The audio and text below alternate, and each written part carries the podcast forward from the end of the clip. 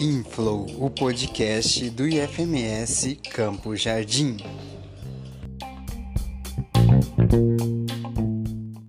Olá, pessoal, tudo bem? Eu sou o professor Joel. Estamos aqui com a professora Érica e o estudante Rafael Matsunaga em mais um episódio do Inflow, o podcast do Campo Jardim, que, com, é, que tem o intuito de trazer informação à comunidade. No episódio de hoje, nós temos uma convidada mais que especial, a nossa secretária de saúde do município de Jardim, Janaína Willerman, Willerman, perdo, me perdoe, Silveira. É, olá, Janaína, tudo bem? Você poderia se apresentar, falar um pouco sobre a sua formação e a sua atuação aqui em Jardim? Olá, Joel, um prazer muito grande estar participando desse podcast com vocês, tá? É, eu me chamo Janaína, é, eu sou enfermeira, é, já trabalho aqui no município de Jardim já tem 11 anos, desde que me formei. Eu sou especialista em saúde da família, é, tenho curso de administração, em gestão, né? E hoje estou frente a essa pasta é, tão rica e tão desafiadora, né? é, da saúde do município aqui de Jardim, Joel. Ok. É, bom, é, durante tanto tempo aí trabalhando, quando você assumiu a Secretaria Municipal de Saúde daqui, qual que foi o cenário, quais foram os desafios, é, os principais desafios enfrentados aí durante é, quando a gente trata de uma pasta tão importante e de grande valia, né, é, é, um desafio, na verdade. Quando me foi feito o convite para assumir a Secretaria de Saúde do município, é, que pensei, né, porque é um desafio, né, mas eu acredito que o maior segredo é, desse período que hoje a gente vive, diante dessa pandemia, eu falo, a gente aprende, né, também com, com o novo, e a gente cresce e a gente amadurece, são nesses momentos de desafio, né, então, assim, a Secretaria de Saúde, para mim, foi e está sendo um grande desafio, mas eu acredito que temos conseguido é, conduzir essa pasta tão importante frente à saúde do município de Jardim. Nós temos uma equipe muito capacitada né, no desenvolvimento de todas as ações estratégicas com relação à, à saúde, né? E assim, é, eu falo que duas coisas me movem, né? O amor e a fé. Então, eu acredito que devagarzinho e com o tempo, nós vamos conseguindo passar por esse turbilhão, na verdade, é, de coisas que temos vivido, né? É, o nosso mundo. Então, assim, eu acredito que o segredo é viver as estratégias dia por dia mesmo e acreditar que amanhã sempre será melhor que hoje. Exato, muito bem. Falando em desafio, Janaína, é, sobre a questão da pandemia do Covid-19, não tem como a gente não falar sobre isso, né? É, Para enfrentamento dessa, dessa situação que a gente está vivendo atualmente, quais foram assim, as principais ações da prefeitura em relação a isso? Em relação à conscientização da população, a questão de leitos de UTI, os decretos de toque de recolher, né, e outras coisas que a equipe, as equipes específicas é, realizaram nesse momento aí. Sim, eu acredito assim que é, desde que assumi a pasta, um dos meus maiores desejos, tanto meu quanto da atual gestão, né, da prefeita, seríamos de nós centralizarmos o nosso atendimento é, das, das pessoas que têm algum quadro de sintoma respiratório, né?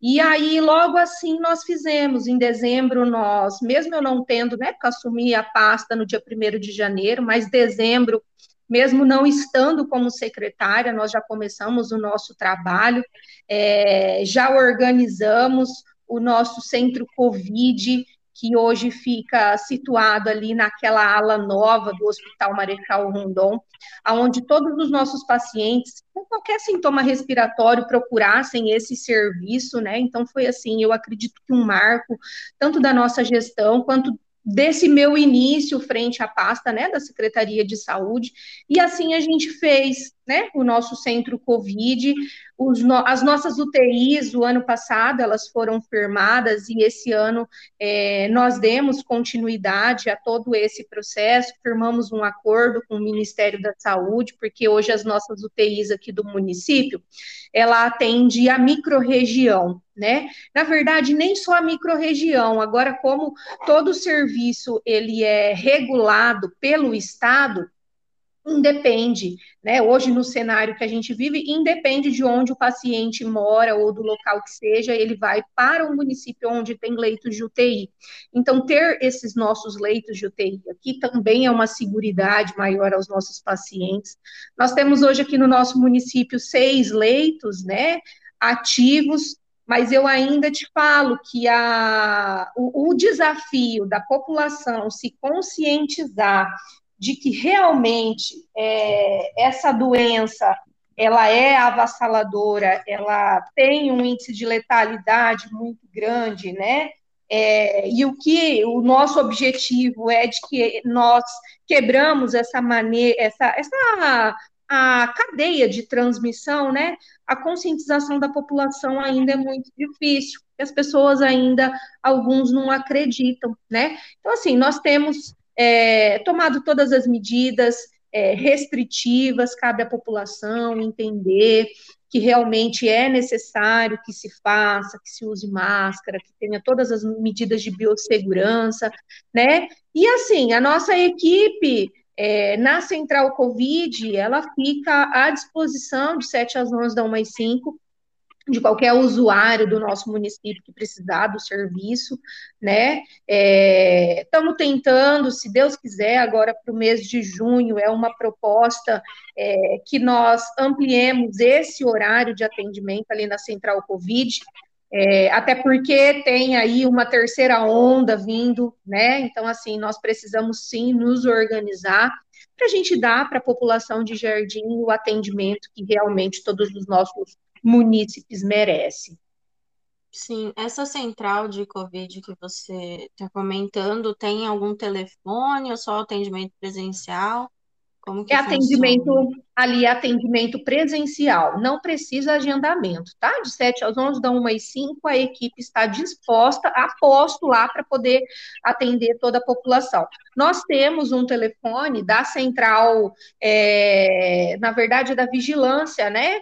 Onde é, o pessoal liga, é, tira as dúvidas, posso deixar depois o número do telefone com vocês, ou da Secretaria de Saúde, que é o 3251-1016, para estar tá tirando essas dúvidas com relação a onde procurar, que horas procurar, entendeu? Mas nós temos um telefone sim. Ah, entendi, ótimo, então. Ok. É, Sim, com relação, é, com relação aos postos de saúde, é, em um primeiro momento, quando não tinha central Covid, é, como vocês prepararam? Teve uma equipe específica? Como que foi esse plano e essa mudança do, da central?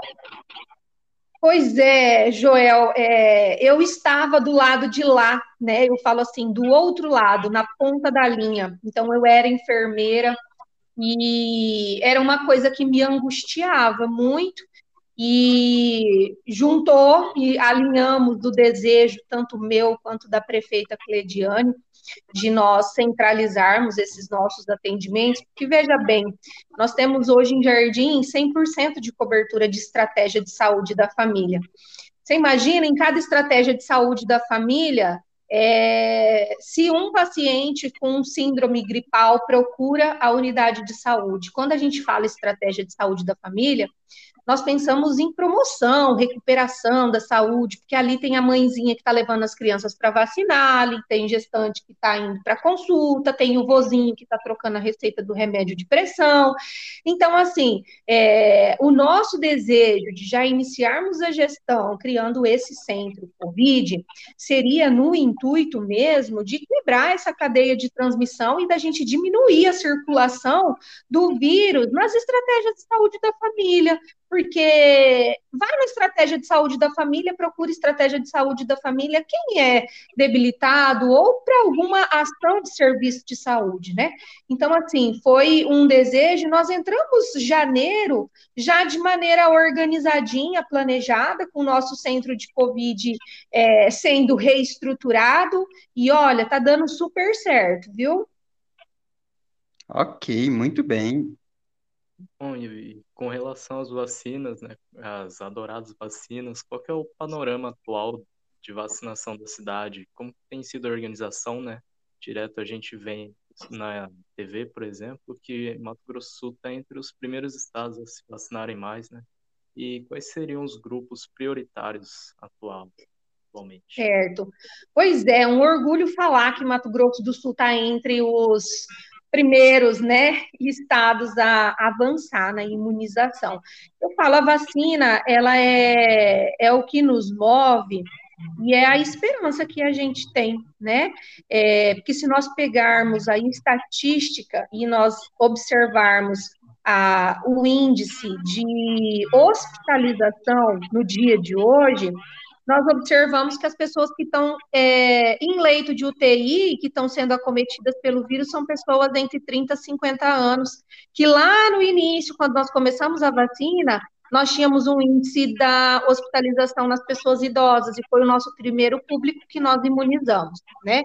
É, eu tenho tido muito cuidado, e eu falo que eu sou muito obediente e eu acredito que as pessoas precisam ser obedientes e a gente respeitar as hierarquias. Se nós temos um Estado e se nós temos um governo que nos diz de que maneira nós devemos trabalhar, eu tenho isso na minha equipe, no nosso município, e nós seguimos um, o PNI, né, que é um Plano Nacional de Imunização, e é ele que nos direciona quem que nós vamos ter que vacinar. Então, assim, iniciamos lá, vacinamos os nossos idosos, é, agora estamos nas comorbidades. Né? Então, assim, a maneira que o PNI me mostra e que ele me dá toda a faixa etária e todo o público que nós temos que vacinar, Jardim não tem saído do plano que é do PNI e do PNO porque hoje nós sabemos o quanto, é, hoje é mídia, isso é rede social, nós temos a CPI aí, é, Ministério Público, então eu falo assim, nós precisamos nos blindar e nós estarmos dentro da legalidade. E assim nós temos trabalhado. Eu sempre falo, não adianta tumulto, é, o secretário de Estado sempre fala, lugar de vacina é no braço, concordo que é no braço, mas assim, nós precisamos, é, mesmo que caminhemos em passos um pouco, um pouco mais lento, é, eu acredito que a gente precisa caminhar em passos lentos mais firmes e seguros, né? Assegurar a dose 1, dose 2, que o paciente ele só fica imunizado se ele toma as duas doses de vacina.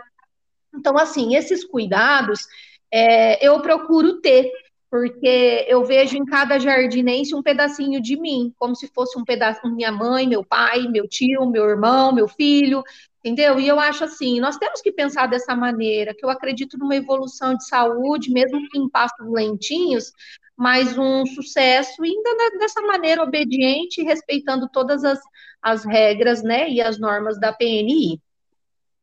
Exatamente, muito bom.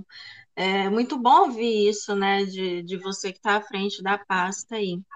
Bom, agora a gente gostaria realmente de te agradecer, né, e, e em nome do IFMS como um todo, o Campo Jardim, pelo empenho, né, que a equipe teve na ação de vacinação dos trabalhadores da educação, não somente os docentes, mas todos que trabalham ali na, na escola, é, na rede federal, estadual e municipal aí na cidade de Jardim, né?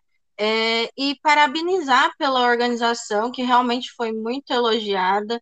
é, é, entre os nossos servidores. E, ah, assim, eu agradeço. Né, foi muito bom mesmo, muito obrigada. E assim, na sua opinião, é, nesse contexto, né, atualmente, né, seria seguro assim, o retorno presencial, mesmo com essa vacinação parcial da comunidade escolar? E a gente fala comunidade escolar é quando envolve os docentes, né? Quando envolve os estudantes, os pais, a família do estudante, né? Todo mundo. Seria Sim. seguro retornar presencialmente, mesmo com essa é, vacinação parcial?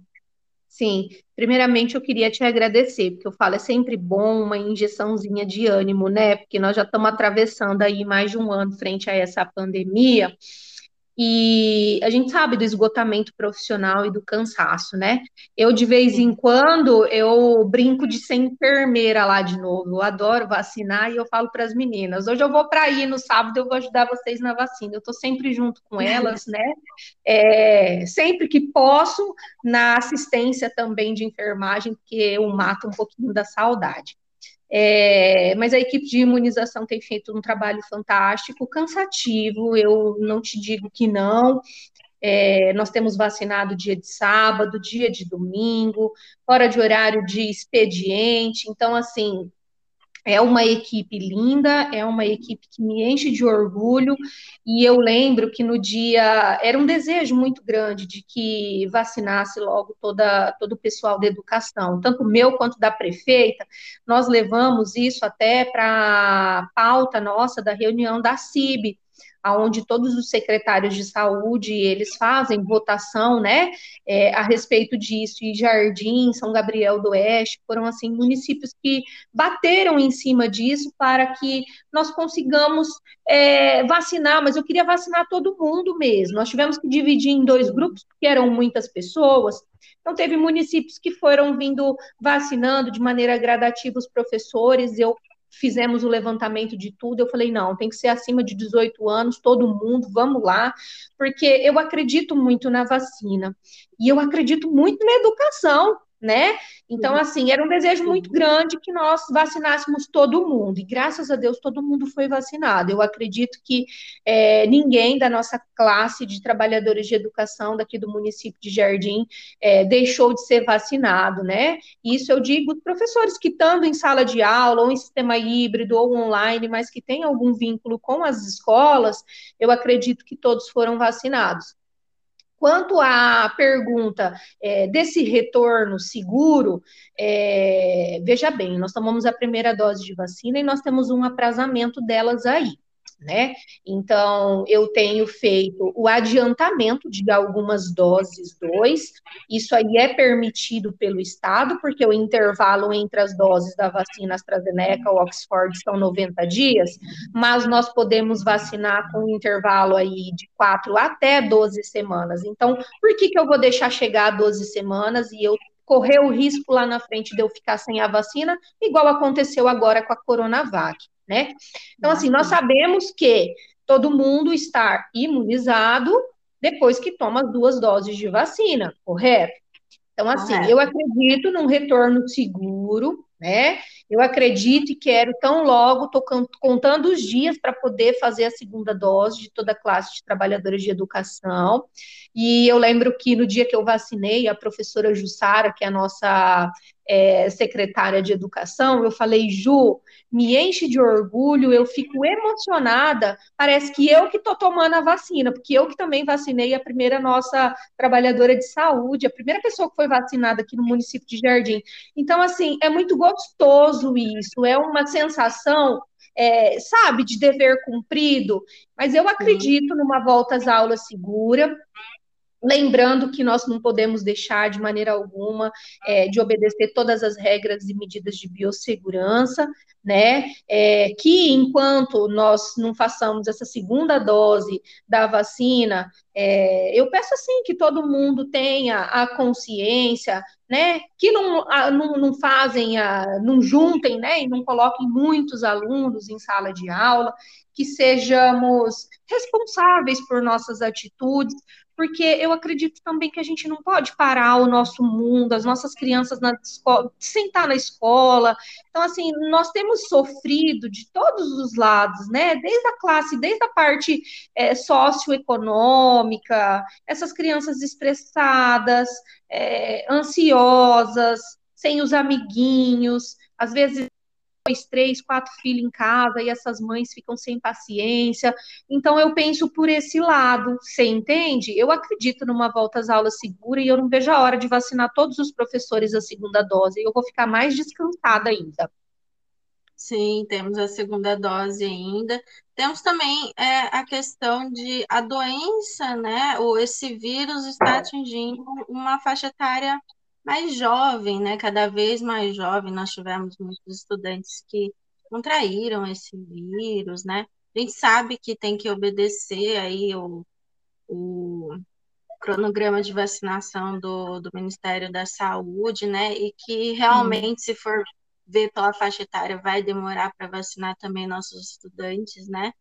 E, Sim. mas assim, se for necessário realmente uma volta totalmente presencial, né? Tem que é, adotar todos os protocolos, né? A gente de também tem no IFMS uh, os protocolos de biossegurança, né? É, mas pela visão do IFMS ainda a gente acha que não é seguro se não tiver a vacinação completa, né, de, dos estudantes também, né? E quanto mais a gente puder segurar esse retorno para garantir a segurança de todos, eu acredito que o IFMS vai fazer, sim. Mas um Entendi. retorno híbrido, como está tendo no município e no estado, é, pode ser uma, uma alternativa, né? Às vezes, para esse essa insegurança que você está apontando, né? E esse sei pela volta, né? Nas Sim. aulas. Sim, a gente precisa pensar no pós-Covid também, e a gente, assim, não sabe é, quanto tempo isso vai durar.